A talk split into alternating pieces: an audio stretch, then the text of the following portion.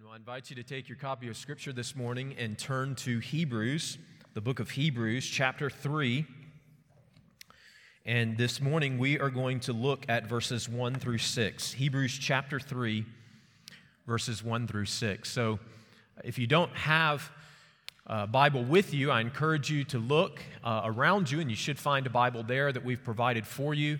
And you'll find our passage on page 1002. 1002. Hebrews chapter 3, and I'll begin reading for us in verse 1 and read through to verse 6.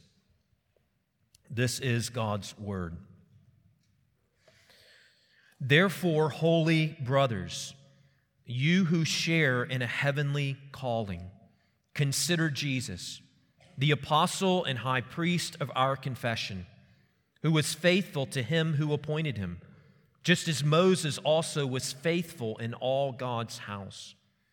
For Jesus has been counted worthy of more glory than Moses, as much more glory as the builder of a house has more honor than the house itself.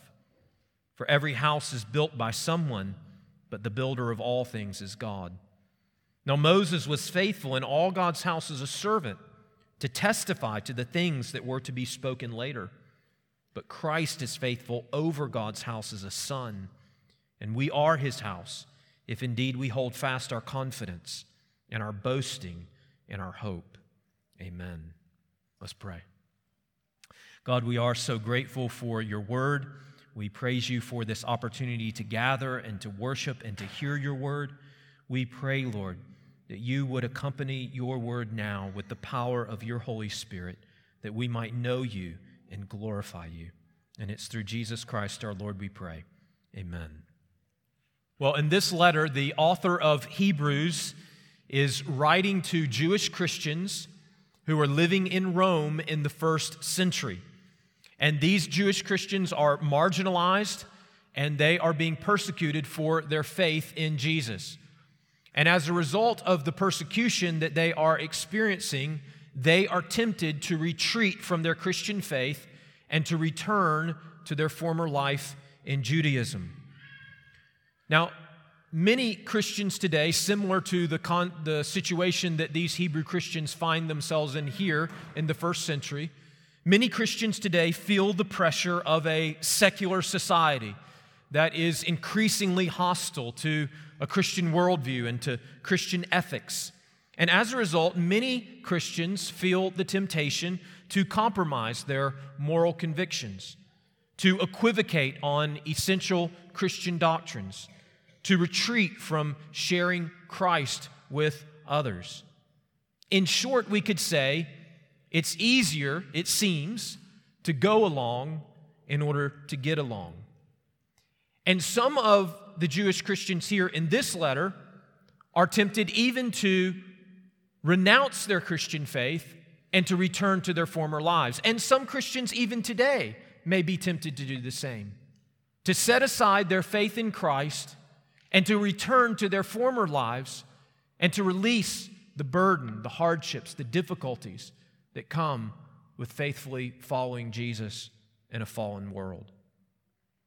Well, the author of Hebrews teaches us here in this letter that when we are weak, when our when we are weary, when our faith seems to be failing us, what we need is to be reminded afresh of the glory of Jesus. In other words, as the Apostle Paul says in his letter to the Corinthians, we need to behold the glory of God in the face of Jesus Christ. And so the author of Hebrews writes this letter to show his readers how Jesus is greater how Jesus is superior to the old covenant, and to admonish them not to revert back to Judaism, but rather to persevere in their faith in Jesus. So far in Hebrews, we have seen that Jesus is greater than the prophets. We've also seen that Jesus is greater than the angels. And in our text this morning, the author of Hebrews declares that Jesus is greater than Moses. And so that's the, that's the primary message, the essential message of our text this morning. Jesus is greater than Moses. Therefore, consider Jesus and hold fast. Jesus is greater than Moses. Therefore, consider Jesus and hold fast. And we're going to look at our passage this morning in three parts. First of all, we will consider that Jesus was faithful like Moses.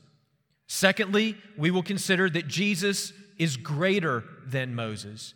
And then third, consider Jesus and hold fast. So, first of all, let's consider this first part of our text. Jesus was faithful like Moses. Look there in verses 1 and 2, and we read these words Therefore, holy prophets, or holy brothers, I'm sorry, therefore, holy brothers, you who share in a heavenly calling, consider Jesus the apostle and high priest of our confession, who was faithful to him who appointed him, just as Moses also was faithful in all God's house. You know, in sports, there is always this ongoing debate over who is the GOAT. Uh, GOAT is an acronym for the greatest of all time. So, for example, in professional football, there's uh, many people believe that Tom Brady is the GOAT. He is the greatest of all time, uh, primarily because some people are cheering that, um, others would not, especially Falcon fans. Um, primarily people believe that because uh, he, more than any other NFL quarterback, he's won more Super Bowls than any other NFL quarterback. There, there's in professional basketball, there's always this ongoing debate over whether Michael Jordan or LeBron James is the GOAT, the greatest of all time. And of course, the answer to that question is Michael Jordan, but that's a discussion for another time. But when it comes to Judaism, many people would argue that Moses is the GOAT. Moses is the greatest of all time, okay? So when you think about it, in many ways, everything started with Moses. Moses is credited with writing the Pentateuch, the first five books of the Bible Genesis, Exodus, Leviticus, Numbers, and Deuteronomy. Not only that, but God first revealed his personal covenantal name to Moses I am Yahweh, I am who I am. It was through Moses that God chose to bring about his signature act of salvation in the Old Testament, namely the Exodus, in which God delivered his people from Egyptian bondage and slavery. And furthermore, it was through Moses that God revealed the law and established his covenant with the nation of Israel. For all these reasons and more, Moses could reasonably be considered the greatest of all the Old Testament prophets. You see here in chapter 3, verse 2, the author of Hebrews asserts this regarding Jesus. He says that Jesus was faithful to him, that is to God the Father, who appointed him just as Moses also was faithful in all God's house. And God's house there is a reference to God's people. And what the author of Hebrews is trying to communicate here to his readers is that Jesus is the new Moses. And that's the way the author of Hebrews is thinking here in these verses. It becomes apparent as we look at it more closely. So you see there in chapter 3, verse 1, he refers to Jesus as the apostle and the high priest of our confession. Now, an apostle, apostle, that word, it means sent one. And a priest is one who intercedes on behalf of another before God. Now, think of this as it relates to Moses. Moses was sent by God on a mission. He was sent by God to Pharaoh to declare, Let my people go. And Moses functioned as a priest on behalf of the people.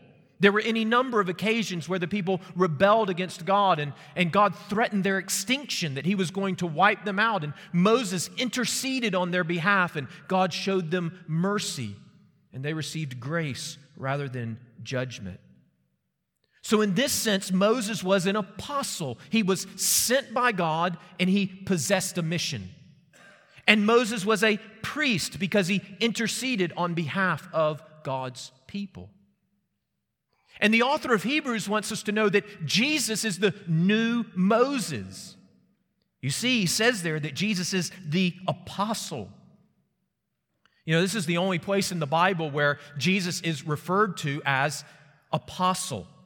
As I said before, apostle means sent one. And although this is the only place in the Bible where Jesus is explicitly referred to as the apostle, this idea is prominent, especially in the Gospel of John. That God the Father has sent Jesus on a mission. So in John chapter 3, verse 17, and we could give so many examples, but in John chapter 3, verse 17, we read, For God did not send his Son into the world to condemn the world, but in order that the world might be saved through him. So Jesus is sent on mission by God the Father to bring salvation and redemption to the world. In this sense, Jesus is the apostle. But also, you see there in the text that Jesus is the high priest who intercedes on behalf of his people before God. So just look up a few verses in chapter 2, verse 17, and there we see that the author of Hebrews speaks of the high priestly ministry of Jesus.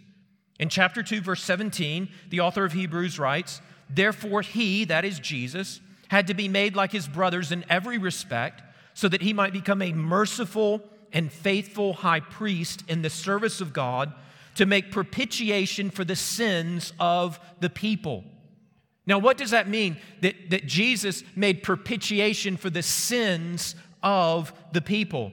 It means that by his atoning sacrifice on the cross, he satisfied the wrath of God against our sin so that we could be reconciled to God. In this sense, Jesus is the high priest. So Jesus is the new Moses. He is the apostle. He is the high priest. But notice, the author of Hebrews goes on to say, he is the apostle and the high priest, notice this, of our confession. You know, as Christians, we make a confession. What does that mean? That means we confess our faith. And it's not just any faith, but it is faith in Jesus. Our confession is not just an idea, it's not just a set of propositions. Our confession is a person, the Lord Jesus Christ. And we confess our faith in Him, in Jesus, who was sent by God to accomplish our salvation and redemption, and who is our great high priest, and by His atoning sacrifice on the cross has reconciled us to God. The Hebrew Christians here are in danger. They are in danger of relinquishing their confession, of forgetting that God sent Jesus to purchase their redemption and to redeem them and save them by his atoning sacrifice. You know, originally they would have made this confession at their baptism. It's probably very similar what they experienced to what baptismal candidates experience here at Crawford Avenue Baptist Church. If you've seen a baptism here at our church, you know when a baptismal candidate comes into the waters of baptism, I ask them the question Do you confess that Jesus Christ is your Lord and Savior and only hope of salvation? And they confess, I do. And then I ask them, And do you desire to publicly identify yourself with Christ and with His church? And they confess, I do. And then they are immersed into the waters of baptism. And you see, the Hebrew Christians here, they needed to be reminded of their confession, their confession that Jesus Christ is the one sent by God to bring redemption and salvation through his atoning sacrifice as the great high priest. I wonder, my friends, have you ever made that confession? Have you ever confessed Jesus?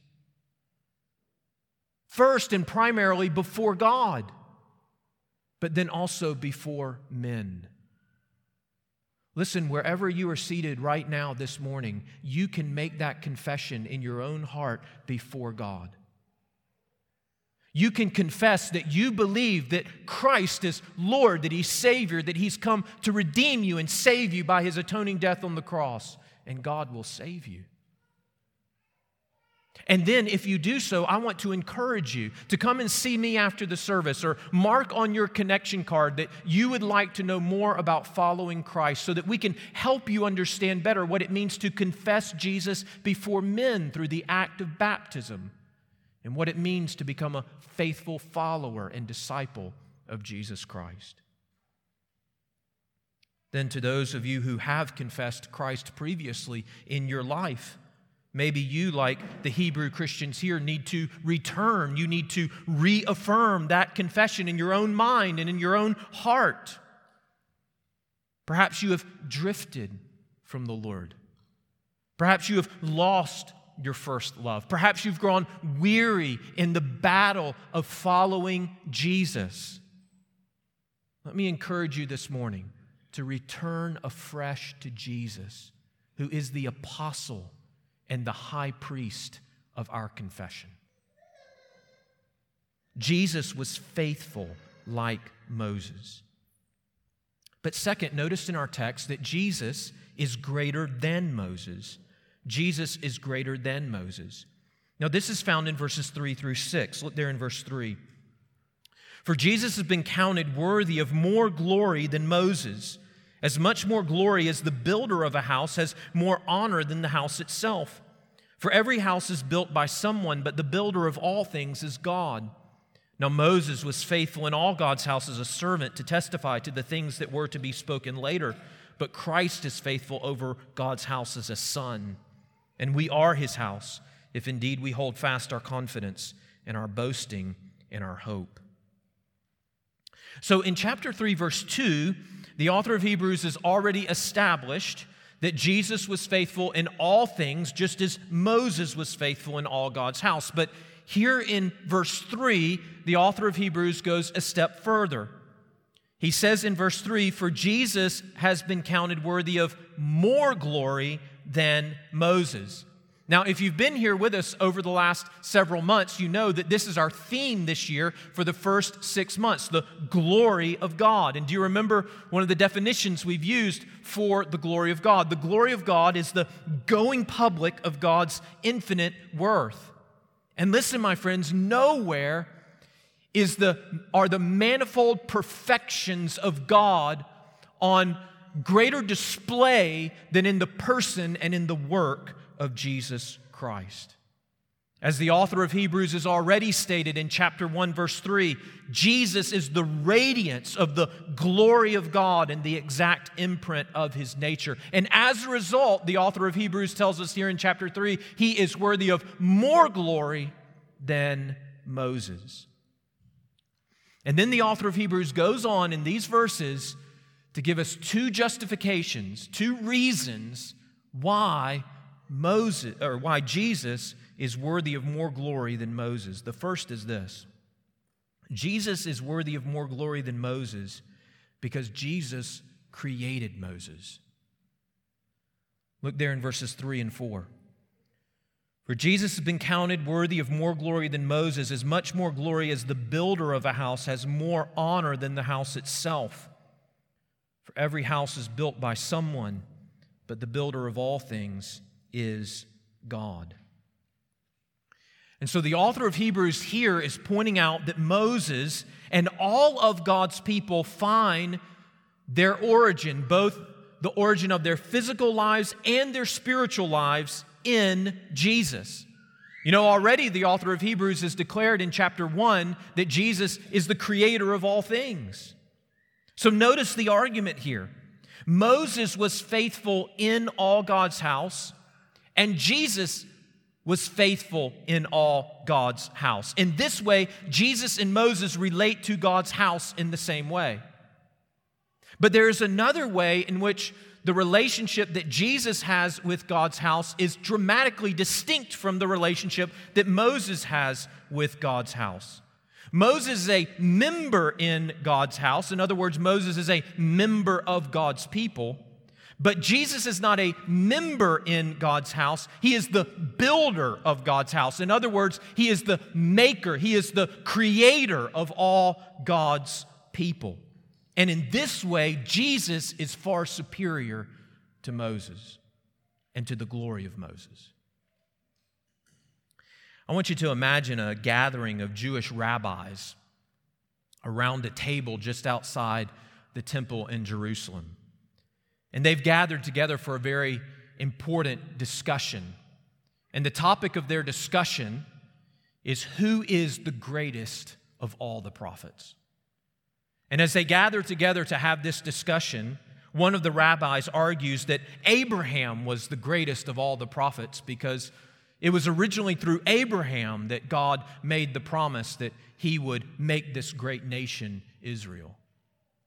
And then another rabbi speaks up and he says, No, I, I believe it must be Isaiah that is the greatest of all the prophets because it was Isaiah who saw the Lord in a vision in the temple.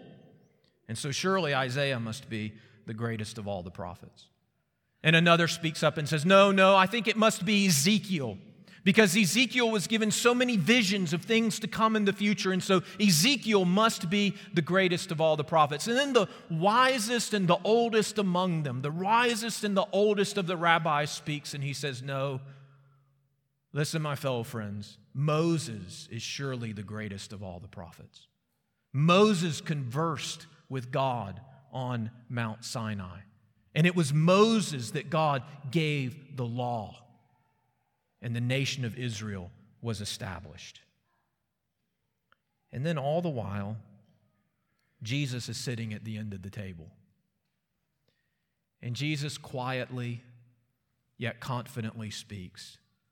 And Jesus says, I am the greatest of all the prophets because I created the prophets. And I created the prophets in order that they might make me known. And at that moment, the case is closed, right? Because Jesus is worthy of more glory than Moses, because Jesus is not just a member in the house, Jesus created the house. And Jesus created Moses, and he created Moses in order that Moses might make him known. Therefore, he is worthy of more glory. Notice, though, that Jesus is not only worthy of more glory because he created Moses, but notice also, Jesus is worthy of more glory because Jesus, this is the second justification, Jesus is God's Son. You see it there in verses 5 through 6. Look at verse 5. Now, Moses was faithful in all God's house as a servant to testify to the things that were to be spoken later, but Christ is faithful over God's house as a son, and we are his house if indeed we hold fast our confidence and our boasting in our hope. Now, this is really interesting because here in verse 5, when the author of Hebrews says, Now Moses was faithful in all God's house as a servant, it is likely that the author of Hebrews has a very specific passage of Scripture in mind. In other words, as he writes these words here, he's reflecting on an Old Testament passage of Scripture. And the Old Testament passage of Scripture is Numbers chapter 12, verses 6 through 8. Now listen to this. In Numbers chapter 12, verse 6, we read, And he said, that is the Lord, the Lord said, Hear my words. If there is a prophet among you, I, the Lord, make myself known to him in a vision. I speak with him in a dream. Not so with my servant Moses. See, he calls him servant. Author of Hebrews calls him servant, right? Not so with my servant Moses. Listen to this. He is faithful in all my house. The very same words that the author of Hebrews uses here. With him I speak mouth to mouth, clearly and not in riddles, and he beholds the form of the Lord. Why then were you not afraid to speak against, and here it is again, my servant Moses? So, so here we see that there's a comparison, right? Moses is faithful in all God's house. He's a faithful servant. Jesus was a faithful servant just like Moses. So understand this the author of Hebrews is not belittling Moses. He's not denigrating Moses. Could, could a higher commendation be made of any prophet in the Old Testament? The Lord speaks about him directly and says, He's my servant, and I speak to him directly. And the author of Hebrews says, sees this and he says, Yes, Moses was extraordinary and used by the Lord, and he was faithful. Jesus did that. He was faithful like Moses. But then notice in verse 6, there's also a contrast. So, not just a comparison, he's like Moses, there's a contrast. And the contrast is that Moses relates to God, and he relates to God's house as a servant, whereas Jesus relates to God and to God's house as a son. So, as a servant, Moses took orders. Moses followed instructions. Moses worked for the master of the house. In fact, notice the specific way in which Moses was a faithful servant. You see it there in verse 5. Look in verse 5. Now, Moses was a faithful servant in all God's now, Moses was faithful in all God's house as a servant. And how? How was he faithful in all God's house as a servant? To testify to the things that were to be spoken later. In other words, the very specific way in which Moses was faithful as a servant in God's house was to testify about the coming of Jesus, things that were to come later, to testify about the future salvation and redemption that Jesus would bring. And understand this that as Moses was a faithful servant to testify of what, to, as what, of what to, was to come, he didn't just do this by providing specific prophecies regarding the coming of the Messiah, although he did that. He did this in everything he wrote in all the systems and all the structures and all the laws of the Old Covenant that Moses established and wrote about and recorded for us in the Old Testament, he was testifying about the coming of Jesus because all of them are fulfilled in Jesus. So when Moses wrote about the temple, when he wrote about the festivals and the feast, when he wrote about the priest and the sacrifices, when he wrote about the Sabbath and the food laws, he was testifying of what was to come. He was testifying of the Lord Jesus because in Jesus they are all fulfilled. Moses was a faithful servant in the house as he testified to the coming of Christ. But Jesus relates to the house as a son. As a son, Jesus created the house. As a son, Jesus sustains the house out of his own resources and wealth. As a son, he exercises authority over the house, and he, as the son, is the rightful heir of the house. So you notice this contrast between authority, Jesus, and submission, Moses. And it's even, it's even represented in the prepositions that are used here in verse 5 and in verse 6. Moses is described as being faithful in God's house as a servant, and Jesus in verse 6 is described as being faithful over God's house as a son. In other words, Jesus is Lord, Jesus is master, and Moses is his servant. He may be the greatest of all the prophets in the Old Testament, but he is servant to King Jesus, who is son and who is Lord. As one author writes, quote, the implication is plain. To forsake the way of Christ for the way of Moses is to go from the greater to the lesser. It is to abandon the permanent in favor of the temporary. Another author writes, quote, "The point here is obvious that these Hebrew Christians should not fall back from the new covenant in Christ to the old covenant in Judaism. Jesus is superior to the greatest old covenant hero through whom the old covenant was given, and therefore his covenant is all the more superior." End of quote. So, Jesus was faithful like Moses. Jesus is greater than Moses. And third and finally, consider Jesus and hold fast. Consider Jesus and hold fast. We see this in verse 1 and then also in verse 6. So, the application the author here provides at the beginning and then at the end. Look in verse 1. Therefore, holy brothers, you who share in a heavenly calling, consider Jesus, the apostle and high priest of our confession.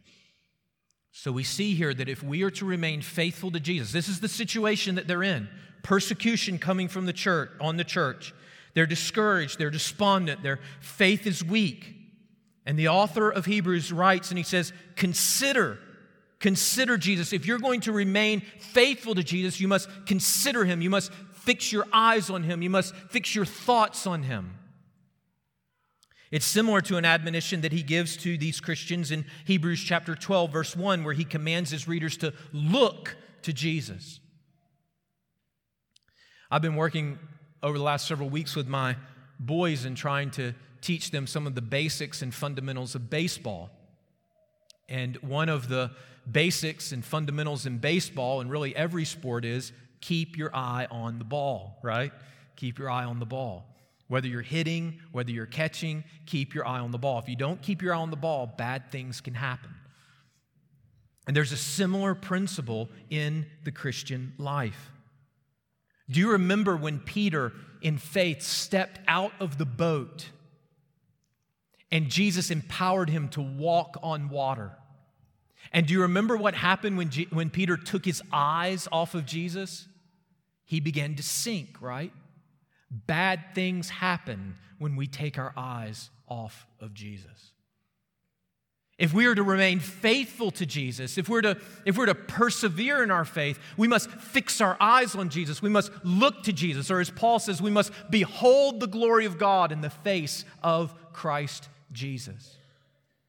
A great example of this is in Acts chapter 7, where Stephen faithfully preaches the gospel to the religious leaders in Jerusalem, and the religious leaders in Jerusalem become enraged with Stephen and they're intent on putting him to death. And in Acts chapter 7, verses 55 and 56, we read, But he, that is Stephen, full of the Holy Spirit, gazed into heaven and saw the glory of God and Jesus standing at the right hand of God. And he said, Behold, I see the heavens opened and the Son of Man sitting at the right hand of God. And even as, as Stephen made this declaration, they began to hurl stones at him to kill him.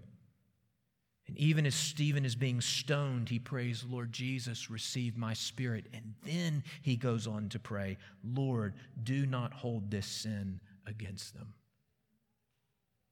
Stephen is faithful even unto death by beholding the glory of God in the face of Christ Jesus.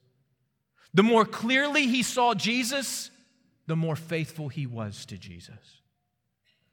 And listen, my friends, we should not expect that God is going to grant us a literal vision of the resurrected Christ like God did for Stephen there in Acts chapter 7.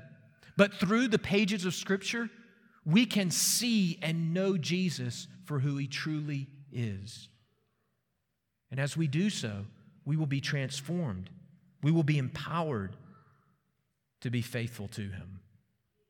Therefore, it's so critical, my friends, that we, we devote every day some time to opening the scriptures, to reading and reflecting upon God's word so that we might consider Jesus and we might fix our eyes upon him. And something else I want you to see here in this verse is that if you consider Jesus, not only will you grow in your knowledge of Jesus, not only will it sharpen your understanding of who Jesus is, but it will also transform the way you view yourself. Because as Christians, we find our identity in Jesus. Do you see that in our text? Do you see how the author of Hebrews addresses these Christians, these, these struggling Christians? He says there in verse 1 Therefore, holy brothers, you who share in a heavenly calling, consider Jesus. Here they are struggling, some of them barely able to hold on to their faith. And the author of Hebrews refers to them as holy brothers. They are holy. And understand when, when the author of Hebrews says, You are holy, he's not congratulating them. He, he's not saying to them, Wow, you've done such a great job. You've kept the law. You've met all the expectations that were upon you. You've exceeded everything that's required of you. No. They're falling short, they're stumbling. They're not sure if they're going to be able to make it. He's not congratulating them because they have made themselves holy. He has declared that in Christ they are holy. Jesus has made them holy. And he has done so by his atoning sacrifice on the cross. As the author of Hebrews says in chapter 1, Jesus has made purification for our sins. And as we saw in chapter 2, he has made propitiation for the sins of his people. Therefore, the Hebrew Christians are declared holy before God through faith in Christ. Not only they're holy, though, the author of Hebrews says they're brothers. In other words, they're no longer rebels, they're no longer enemies, they're no longer strangers or aliens to the promises of God, but rather they are brothers, they are sisters, fully adopted members in the family of God. And then notice they also, not only are they holy, not only are they brothers, they share, he says there in the text, in a heavenly calling. So, contrary to atheistic naturalists who claim that all there is in this life is matter and stuff and atoms, the Bible insists that there is more. The Bible declares that as Christians, we have a purpose, we have a meaning, we have a mission that is real in this world and coincides with God and His heavenly kingdom. And so they have a heavenly, and we do if we are in Christ, a heavenly calling. And so when we consider who Christ is, when we consider Jesus, we better understand who we are. It's as though the author of Hebrews is, is saying to his readers Do you know who Jesus is? Do you know who you are in Jesus? You are holy. You are a brother, a sister, adopted member in the family of God. You possess a heavenly calling that will have consequences and implications for all eternity. Why would you revert back to Judaism? Why would you go back to your former life? What does your former life have to offer you that is better than what Jesus has already provided for you in his gospel and in his grace? The second admonition here, though, it's consider. The second admonition is hold fast, and you see that in verse 6. Look there in verse 6. But Christ is faithful over God's house as a son. Here it is and we are his house if indeed we hold fast our confidence and our boasting and our hope. So notice here that this statement is conditional.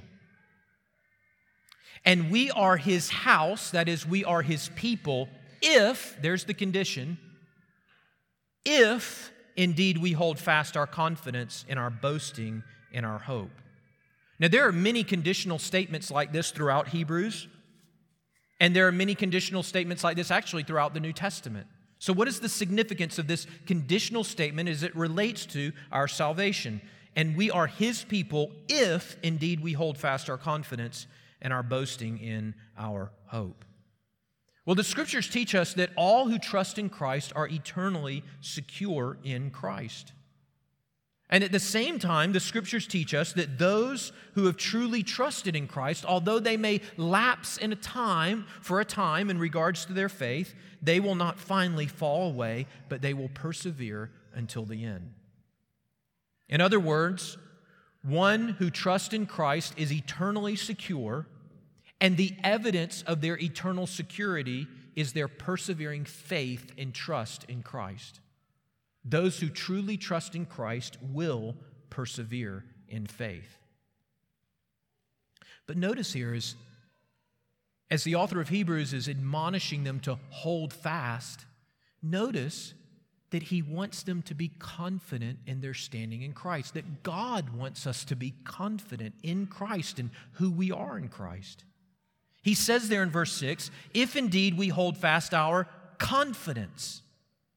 That word confidence there can be defined as a state of boldness. It can also be translated courage or fearlessness. And, and this is a prevalent theme through this letter to the Hebrews. So in Hebrews chapter 4, verse 16, the author of Hebrews says, Let us then with confidence draw near to the throne of grace that we may receive mercy and find grace to help in the time of need. Or in Hebrews chapter 10, verse 19, we read, Therefore, brothers, since we have confidence to enter the holy places by the blood of Jesus. The author of Hebrews, and by implication, God, wants us to be confident in our standing in Christ. So you don't, you don't persevere in the faith by always doubting your position in Christ. You persevere in the faith and remain faithful to Jesus by being confident in what Christ has done for you.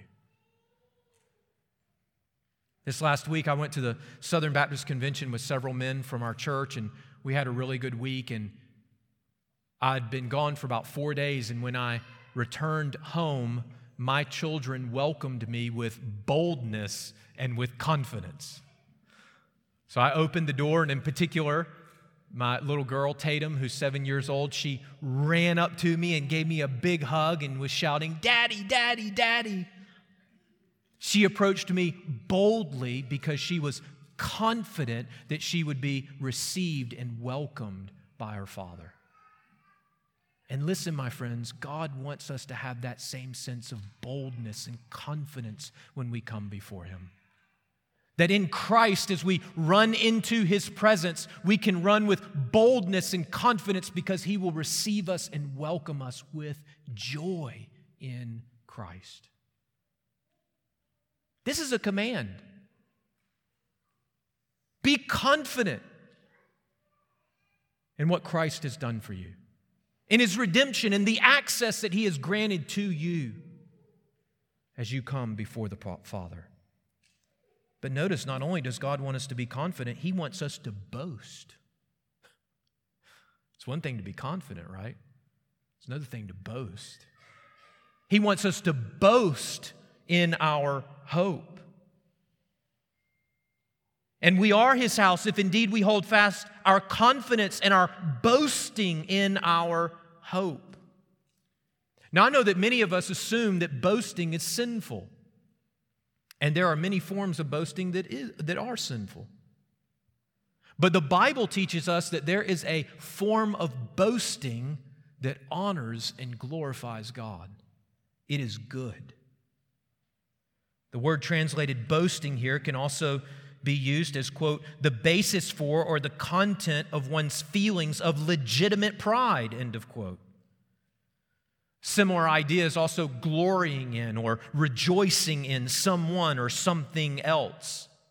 And you see, Christian boasting is distinct from sinful arrogance. Sinful arrogance says, I am a Christian because I am better than this person, or because I'm not as bad as those people or because I have done all the right things. That's sinful arrogance.